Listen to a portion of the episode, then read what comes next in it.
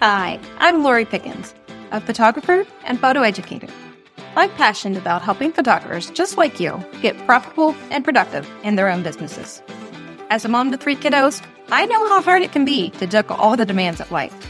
But I also know that it's possible to have a successful business and a happy family. And that's why I created Photo Goals, a podcast for creative business owners who want to learn tangible steps to automate their business through workflows, systems, tools, and strategy in order to go from scattered to streamlined with purpose. On each episode, I'll share simple, actionable strategies and systems that photographers at every level of experience can use. No fluff, just the good stuff. I can't wait to help you achieve your photography goals. Let's do this. Hey, everybody, and welcome back. Um, today's episode, we're going to talk about using constraints to strengthen your creativity. If you're like me, um, this time of year, we're coming off a busy season. A lot of us feel burnt out or tired.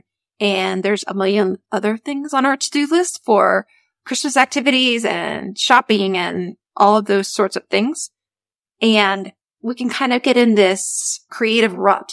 I know for me, a lot of times coming off of a lot of client work, I want to do something for me. I want to capture my own kids. I want to do something that feel that fuels my creative soul.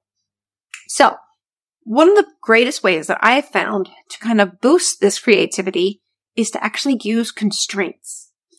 And this might sound contradictory, but it's true. By limiting yourself and your choices, you're not only removing the overwhelming ideas or ways to get started, but you actually force yourself to work within a defined limits and push what you already know or habits that you rely on. So let's talk about a few ideas for creative constraints that you can use. One idea is to limit the gear you have. I know we all get caught up in what's the next best thing or what's this new lens or what's this new camera that could help me. And sometimes if you think back and limit even what your choices are, that can spark interest and can push you to try new things that maybe you haven't had relying on all of your options and all of your gear. So a few things you can try is use one lens for a whole week or a whole month. Maybe this is a lens that you bought because you thought you had to have and then you find yourself never using it. Try either like a wide lens if, if that's something that you don't normally shoot with or even a long lens. I know I had a good photographer friend that was telling me she shoots a Project 365 project like I did at the time. And she told me her most used lens was her 85 millimeter. And to me, I was thinking, how do you use an 85 millimeter in your home all the time? Aren't you too close for that? You know, I think I find myself in my home shooting a lot more with like my 24 to 70 because I need to be able to get up close or move back and things like that. And I loved her work. And she actually had a lot more up close portraits, a lot of fill the frame kind of moments. And she used her 85 for it. Some people will use something like a creative lens, like a Lensbaby lens. Say all you can do all month long is use Lensbaby lenses. You know, people will say, Oh, I love my Lensbaby, but I'm not fast enough with manual focus to be able to use it. I feel like I'm going to miss things. One surefire way to get better and faster at that is to practice it.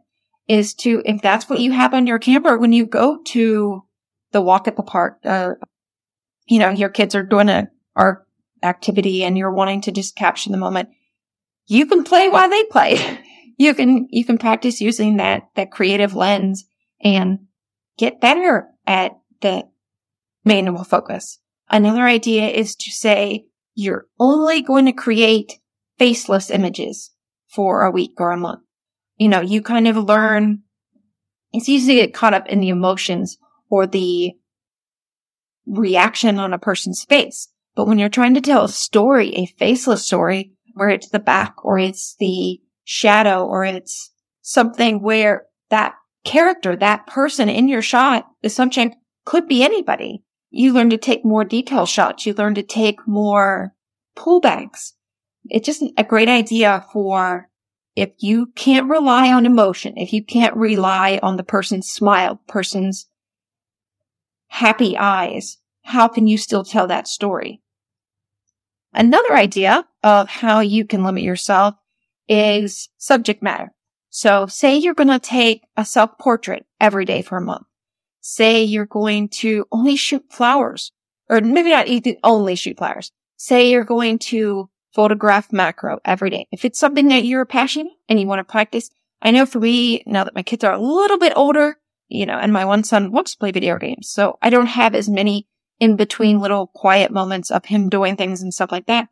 I, I found a lot of joy in learning macro and kind of growing those skills. So maybe you decide for a whole month, you're going to have pretty flowers around and each day you're going to take them out and try them by a window, try them on a dark background, try them with the lens maybe, and just see what kind of creativity comes out of having to shoot the same thing every day and not get bored. Another thing that people do is if you change not only the gear, but maybe the medium that you're shooting on. Um, if you've always been a digital photographer and maybe you find yourself overshooting, try film, try in-lung where, you know, you're, there's a whole other level of thought and intention that goes into film photography because you literally think to yourself, I'm paying X amount of dollars for every time I click the shutter button. And it really makes you slow down. It makes you think about the light. It makes you think about the things in the frame that maybe you want to fix before you take the picture. A lot of people, if they've done Project 365 project for a while and want an extra push, maybe they actually say, I will only take one shot every day. So it's not a, we're shooting 50 things and I'm picking my favorite. It's actually, I'm taking one picture every day. And so obviously you're going to make that picture count. And one other idea that I love for constraints is to limit where you can shoot. So let's say you're going to shoot in the same spot every day for a week. Maybe this is a hub of your house. Maybe this is the room where daddy leaves for work or where the kids put their shoes on or where you hang up your backpacks. Um, I know we have like a, a mud room that's kind of our central, everything comes in and out of it. And so if you shoot a picture in that same spot every day for a week, you have to find new and creative ways to still make it interesting. I did this project called One Spot Five Different Ways with the, with our staircase. We have a, a landing you know, we have like a split staircase where, you know, half of it goes down and you have a small landing and the other half comes down and it has one big window on the back side of it. But it's just so neat because you can get so many different looks from actually a very small little area. So some ideas that you can use to create variety in one specific location is to shoot at different times of the day. Notice how the light changes in that one spot or room throughout the day. Does backlight come in differently? Does a, a bright spot show on the wall at certain times of the day? Um, how can you use that different look and feel of the same space in different ways? You can change up your own perspective or angle. Shoot from above, shoot from below, shoot straight on. And you can try different lenses in the same area. Use a wide angle, use a long lens, use a tilt shift, use a creative lens. Try to incorporate different compositional techniques shoot through something. Literally find something that you can get behind and shoot through to create depth. Use balance. Find leading lines that come, you know, in my staircase, I know I loved like using the stair railing, using the baseboards or just anything that you can use to add those compositional techniques. But again, the idea is my space isn't changing. This is the same space that I shot in yesterday.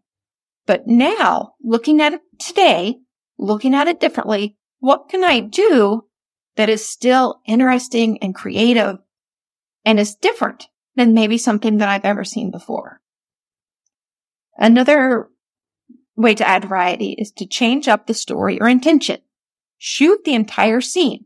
Maybe you step back and today you're, you know, maybe it's even your kids as they're getting ready to leave for school. And one day you're shooting a detail shot of them tying their shoes or you know, my daughter likes to wear cat socks. Maybe the next day I'm shooting back and it's my two kids both trying to find their shoes in the shoe closet and, you know, or big brother helping little sister find her shoes and things like that. Um, shoot a connection. So you can change the story in the same space. And maybe there's the same story. Maybe it's my kid playing on shoes, but there's a very different feel and a different creative look that you can uh, capture between a detail shot versus a portrait versus pulled back view of the entire story. So it's fun ways to not only capture memories, but also to find some creativity in your art and what you want to do. So to summarize, I know we've talked about several different options here, and I'm hoping that maybe one of them resonates with you. Maybe one has sparked an idea or some kind of inspiration, and you can see what kind of constraints you can create for yourself, whether that's shooting one type of subject, one specific tool or medium, focusing on one specific project or idea that you have, and just strip away all the extra noise and all the extra options and superfluous things that actually end up limiting you by overwhelming you and what you want to create.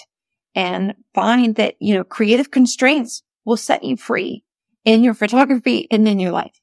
If you choose one of these options, if this has inspired you and you go and you shoot this week or this month or whenever it is that you're listening to this episode, I would love to see it. I would love for you to tag at Lori Pickens um, on social media so I can see what you captured or send me a DM about what spoke to you or how you're going to use this in your own daily shooting.